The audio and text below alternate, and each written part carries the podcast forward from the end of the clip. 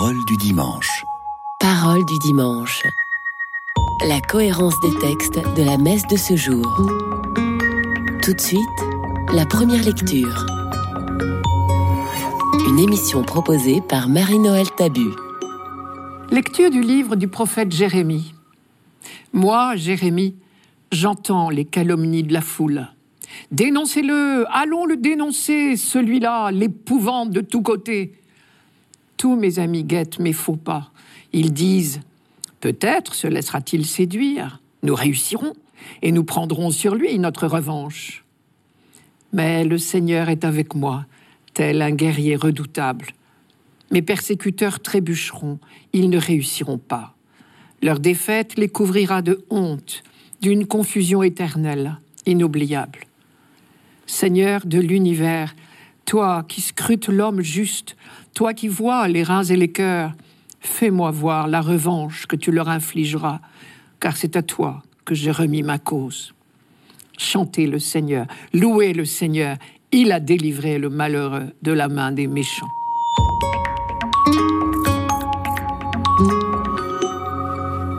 Ce passage fait partie de ce qu'on appelle les confessions de Jérémie, on pourrait dire les confidences de Jérémie. Et là, il dévoile le plus intime de lui-même. Et les quelques lignes d'aujourd'hui nous résument bien ses sentiments. Sa vie est un continuel paradoxe. Ce qui fait sa joie la plus profonde, sa raison de vivre, son assurance, est aussi la source de toutes ses souffrances. C'est la parole de Dieu. Elle n'est pas nommée ici, mais elle est sous-entendue. C'est parce qu'il proclame la parole de Dieu à temps et à contre-temps, comme dit saint Paul, qu'il est persécuté. Mais c'est cette même parole qui lui donne la force de continuer. On dit souvent que nul n'est prophète en son pays.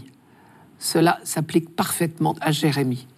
Il a été un très grand prophète, mais c'est seulement après sa mort qu'on s'en est aperçu. De son vivant, sa parole était trop dérangeante.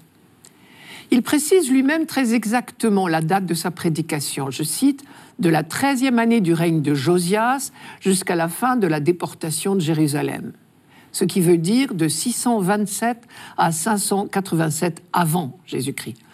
40 années, au cours desquelles il a vu se succéder plusieurs rois à Jérusalem, mais bien peu l'ont écouté. Que lui reprochait-on ? Oh, simplement d'avoir le courage de dire la vérité. Et la vérité n'était pas brillante. Du haut en bas de l'échelle sociale, les infidélités à l'Alliance se multipliaient dans tous les domaines. Voici un exemple de sa prédication. Tous sont des adultères, un ramassis de traîtres. Tous, petits et grands, sont âpres au gain. Tous, prophètes et prêtres, ont une conduite fausse. Traduisez, la corruption et l'amour de l'argent ont gangrené toute la société. La religion n'est plus que de façade. Comme on peut s'y attendre, ce genre de rappel à l'ordre n'est pas du goût de tout le monde, d'autant plus qu'il sait être cinglant. Je vous cite une phrase. « Une panthère peut-elle changer de pelage ? Et les Judéens, habitués à faire le mal, pourraient-ils faire le bien ?» Où l'on voit qu'il a le sens des formules. Il passe donc une bonne partie de sa vie à hurler, provoquer, injurier. Il fait aussi quelquefois des choses étranges pour alerter le roi, la cour, les prêtres, tous les responsables qui entraînent le peuple vers sa ruine. Sur le plan politique, il essaye d'ouvrir les yeux de ses compatriotes et ose prédire, ce qui est l'évidence, à savoir que Nabuchodonosor ne fera bientôt qu'une bouchée de la ville de Jérusalem. Et pour se faire comprendre, il accomplit un geste spectaculaire. Il casse en public une cruche toute neuve, sortant de la main du potier, pour annoncer le sort qui attend Jérusalem. Elle va être réduite en miettes. Mais au lieu de l'écouter, on l'accuse de complot avec l'ennemi. Dénoncez-le, allons le dénoncer, celui-là, l'épouvante de tous côtés. Il n'y a pas pire sourd que celui qui ne veut pas entendre, on le sait bien. En lisant le livre de Jérémie, on pense inévitablement à cette phrase du psaume 68 « Le zèle de ta maison me dévorera ». Cette phrase, saint Jean l'a citée bien plus tard à propos de Jésus. Elle résume tout à fait bien la vie de Jérémie. Mais rien ni personne n'a pu le détourner de sa mission. On peut se demander quel fut son secret. La conscience d'être en mission, tout simplement.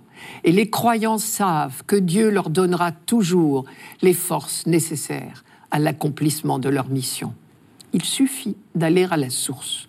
Et le deuxième secret est là.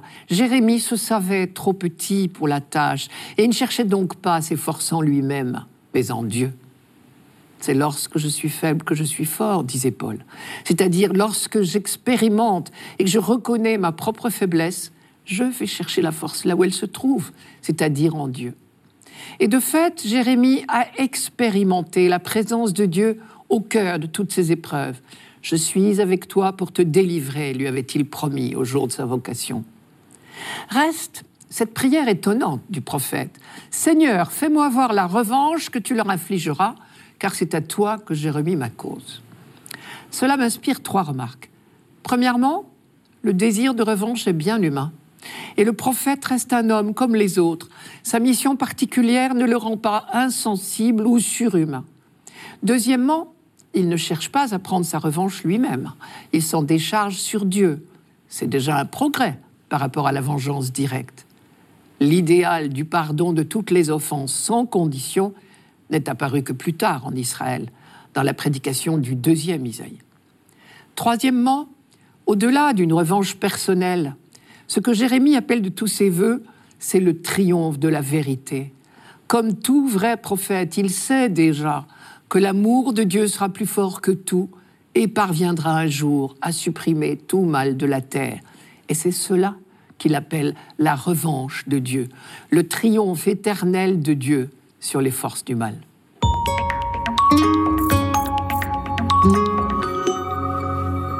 Radio Notre-Dame. Parole du dimanche. Parole du dimanche.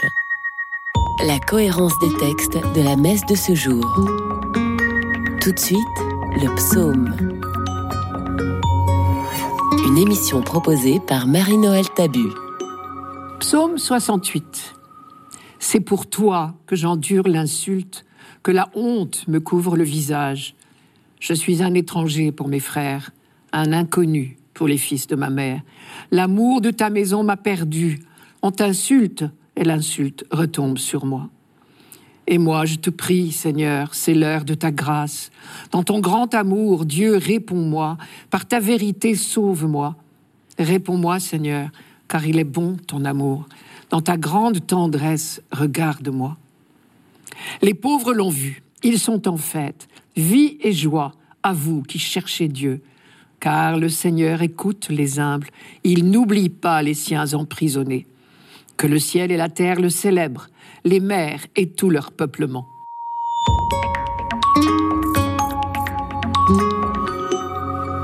Ce psaume est d'abord le cri de détresse d'un malheureux, d'un humilié, peut-être d'un emprisonné.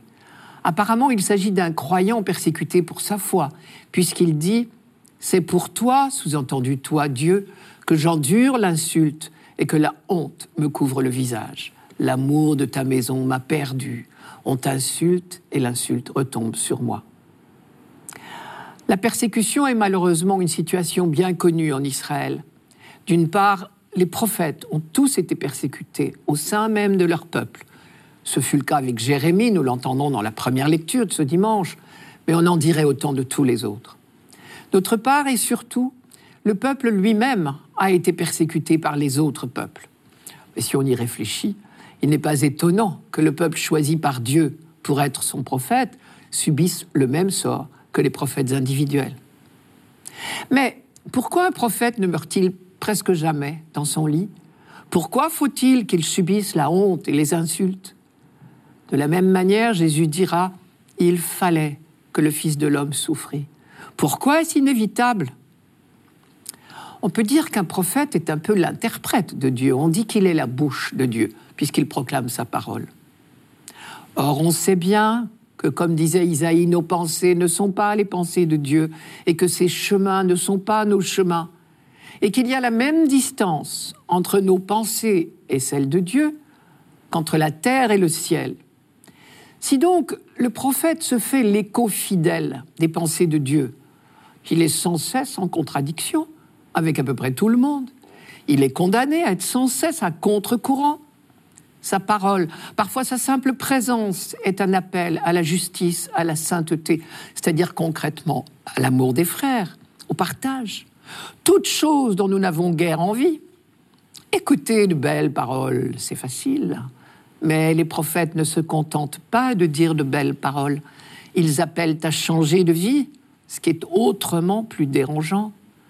La prédication des véritables prophètes ressemble à un projecteur braqué sur les recoins de notre vie et tout spécialement sur notre attitude envers les autres. Dans bien des cas, nous préférons éteindre la lumière. Par moments, cette hostilité submerge le prophète. Moïse a eu ses moments de découragement. Élie a supplié de mourir. Jérémie a regretté d'être né. Je vous lis quelques lignes de Jérémie qui éclairent la première lecture de ce dimanche. « Maudit le jour où je fus enfanté, le jour où ma mère m'enfanta, qu'il ne devienne pas béni. Et pourquoi Dieu ne m'a-t-il pas fait mourir dès le sein ? Ma mère serait devenue ma tombe, sa grossesse n'arrivant jamais à terme. Pourquoi suis-je donc sorti du sein ? Pour connaître peine et affliction, pour être chaque jour miné par la honte. » Au passage, on ne peut que remarquer la parenté de ce texte avec le livre de Job, ce qui n'a rien d'étonnant, puisque le personnage de Job représente le peuple d'Israël tout entier dans ses moments de détresse. Je reviens à notre psaume. Celui qui parle ici se compare à un noyé qui est en train de perdre pied. Il n'a plus la force de remonter. Je vous donne les premiers versets de ce psaume qui ne font pas partie de la liturgie de ce jour. « Sauve-moi, mon Dieu, les eaux montent jusqu'à ma gorge. J'enfonce dans la vase du gouffre, rien qui me retienne. Je descends dans l'abîme des eaux, le flot m'engloutit. » Là, on croit entendre les paroles de Jonas. Mais même au fond du gouffre, un vrai prophète ne perd pas confiance. La parole de Dieu qui lui cause tant de malheur est en même temps son soutien. Et notre psaume, après toute une série de lamentations, se transforme en prière pour enfin se terminer en action de grâce, déjà, car il est sûr, malgré tout, d'être exaucé. Je commence par la prière. « Et moi, je te supplie, Seigneur, c'est l'heure de ta grâce. Tire-moi de la boue, sinon je m'enfonce, que j'échappe à ceux qui me haïssent, à l'abîme des eaux, que les flots ne me submergent pas, que le gouffre ne m'avale pas, que la gueule du puits ne se ferme pas sur moi. » Là, on croirait entendre Jérémie lui-même, car il a été jeté un jour dans un puits pour avoir tenu sur le temple des propos qui n'ont pas plu.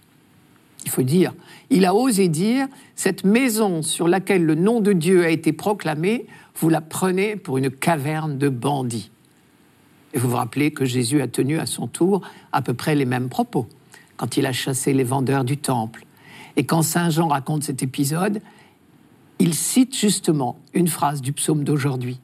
« Le zèle de ta maison me dévorera. » Enfin, ce psaume se termine par une prière d'action de grâce. C'est une donnée permanente de la prière juive que la supplication et l'action de grâce sont toujours étroitement mêlées. Et ici, le psalmiste chante déjà victoire. Non seulement lui-même sera sauvé, mais le peuple entendra enfin la voix de son Dieu et le bonheur pour tous pourra s'installer. Les pauvres l'ont vu, ils sont en fête. Vie et joie à vous qui cherchez Dieu.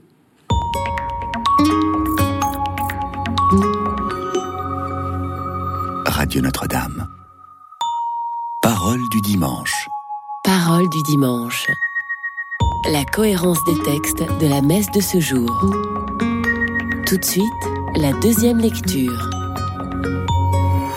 Une émission proposée par Marie-Noël Tabu. Lecture de la lettre de saint Paul apôtre aux Romains. Frères, nous savons que par un seul homme, le péché est entré dans le monde et que par le péché est venue la mort. Et ainsi la mort est passée en tous les hommes, étant donné que tous ont péché. Avant la loi de Moïse, le péché était déjà dans le monde. Mais le péché ne peut être imputé à personne tant qu'il n'y a pas de loi. Pourtant, depuis Adam jusqu'à Moïse, la mort a établi son règne, même sur ceux qui n'avaient pas péché, par une transgression semblable à celle d'Adam. Or, Adam préfigure celui qui devait venir. mais il n'en va pas du don gratuit comme de la faute. En effet, si la mort a frappé la multitude par la faute d'un seul, combien plus la grâce de Dieu s'est-elle répandue en abondance sur la multitude, cette grâce qui est donnée en un seul homme, Jésus-Christ.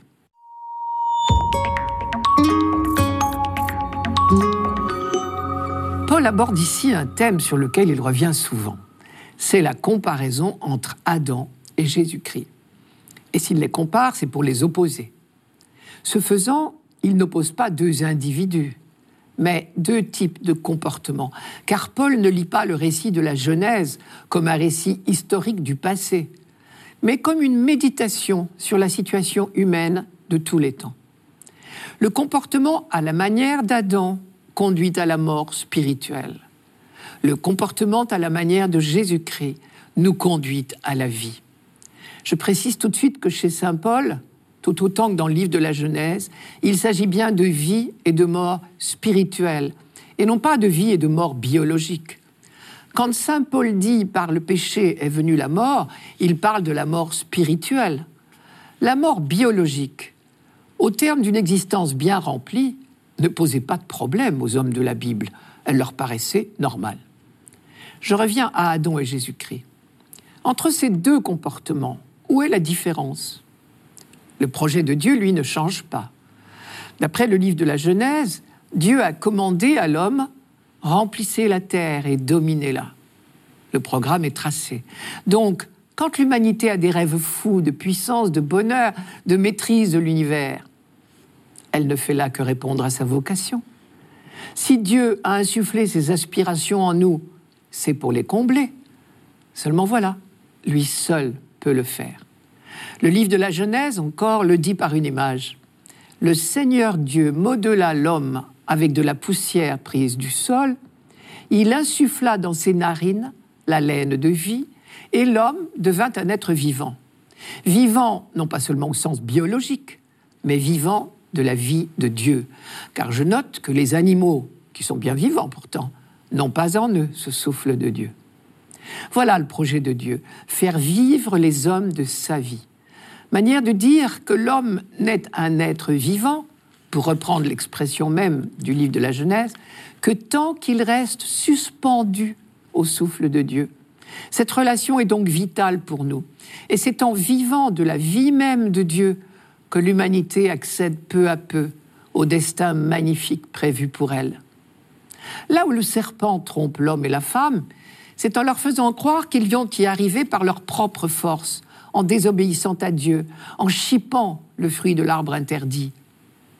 L'image du texte de la Genèse est très suggestive, car en désobéissant à Dieu, l'homme et la femme se détournent de lui, et donc coupent eux-mêmes ce lien vital qui les rattachait à lui. Et désormais, privés du souffle vital de Dieu, ils ne seront plus des vivants spirituellement. Adam, c'est l'humanité qui cherche sa vie ailleurs qu'en Dieu. Évidemment, c'est faire fausse route. Au lieu de faire confiance à Dieu, l'homme se comporte comme un voleur. Il cherche à saisir comme une proie les attributs de Dieu. Mais ce faisant, il coupe lui-même la relation vitale qui le rattache à Dieu. Et c'est de cela qu'il est question quand on parle de péché mortel ou de péché originel qui a entraîné la mort. À cette attitude folle, Paul oppose celle du Christ. L'amour de son Père, Jésus le reçoit. Ou pour le dire autrement, il n'est que accueil pour l'amour du Père. Il baigne dedans, si l'on peut dire. Et c'est pour cela qu'on dit qu'il est sans péché. Et, grâce à lui, les Adams que nous sommes, nous pouvons être réintégrés dans l'amour du Père. Et nous retrouvons là une fois de plus ce mystère du Christ, l'homme-Dieu, pleinement homme, pleinement Dieu. En lui, la relation d'amour est tissée entre Dieu et l'humanité. Il est à la fois Dieu qui attire l'humanité à lui et en même temps l'homme, au sens de l'humanité, qui se laisse combler par Dieu. Voilà donc les deux comportements que Paul oppose. Ou bien nous acceptons de vivre, suspendus au souffle de Dieu, et nous accueillons de lui la relation qui nous fait vivre et grandir spirituellement. Et c'est la manière de Jésus-Christ. Ou bien nous voulons chercher notre bonheur en dehors de lui. Et c'est ce que Paul appelle la manière d'Adam. Et et nous récoltons la mort spirituelle, puisque la vie n'est pas en notre pouvoir. Chercher notre bonheur en dehors de Dieu, c'est un leurre, une folie. Et donc, quand Paul dit « La grâce de Dieu a comblé la multitude », cette grâce qui est donnée en Jésus-Christ, il veut dire que Jésus-Christ a instauré entre Dieu et nous cette relation d'amour qui est vitale pour nous et qui nous comble, parce que nous sommes faits pour elle. Comme dit saint Jean, la vie éternelle sait qu'ils te connaissent, toi, le seul vrai Dieu, et celui que tu as envoyé Jésus-Christ. Or, en langage biblique, connaître et aimer, c'est la même chose. La vie éternelle, celle qui est commencée depuis notre baptême, c'est donc de vivre dans l'amour de Dieu, tout simplement, dans sa grâce qui nous environne à tout instant.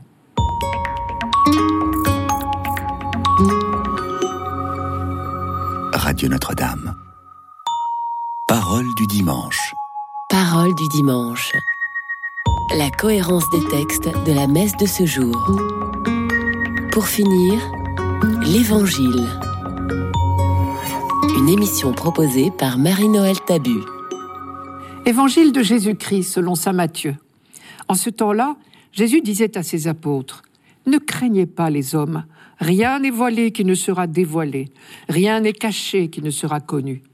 Ce que je vous dis dans les ténèbres, dites-le en pleine lumière.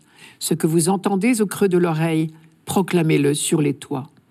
Ne craignez pas ceux qui tuent le corps sans pouvoir tuer l'âme. Craignez plutôt celui qui peut faire périr dans la géhenne l'âme aussi bien que le corps. 2 moineaux ne sont-ils pas vendus pour 1 sou ? Or, pas un seul ne tombe à terre sans que votre Père le veuille. Quant à vous, même les cheveux de votre tête sont tous comptés. Soyez donc sans crainte, vous valez bien plus qu'une multitude de moineaux. Quiconque se déclarera pour moi devant les hommes, moi aussi, je me déclarerai pour lui, devant mon Père qui est aux cieux. Mais celui qui me reniera devant les hommes, moi aussi, je le renierai devant mon Père qui est aux cieux.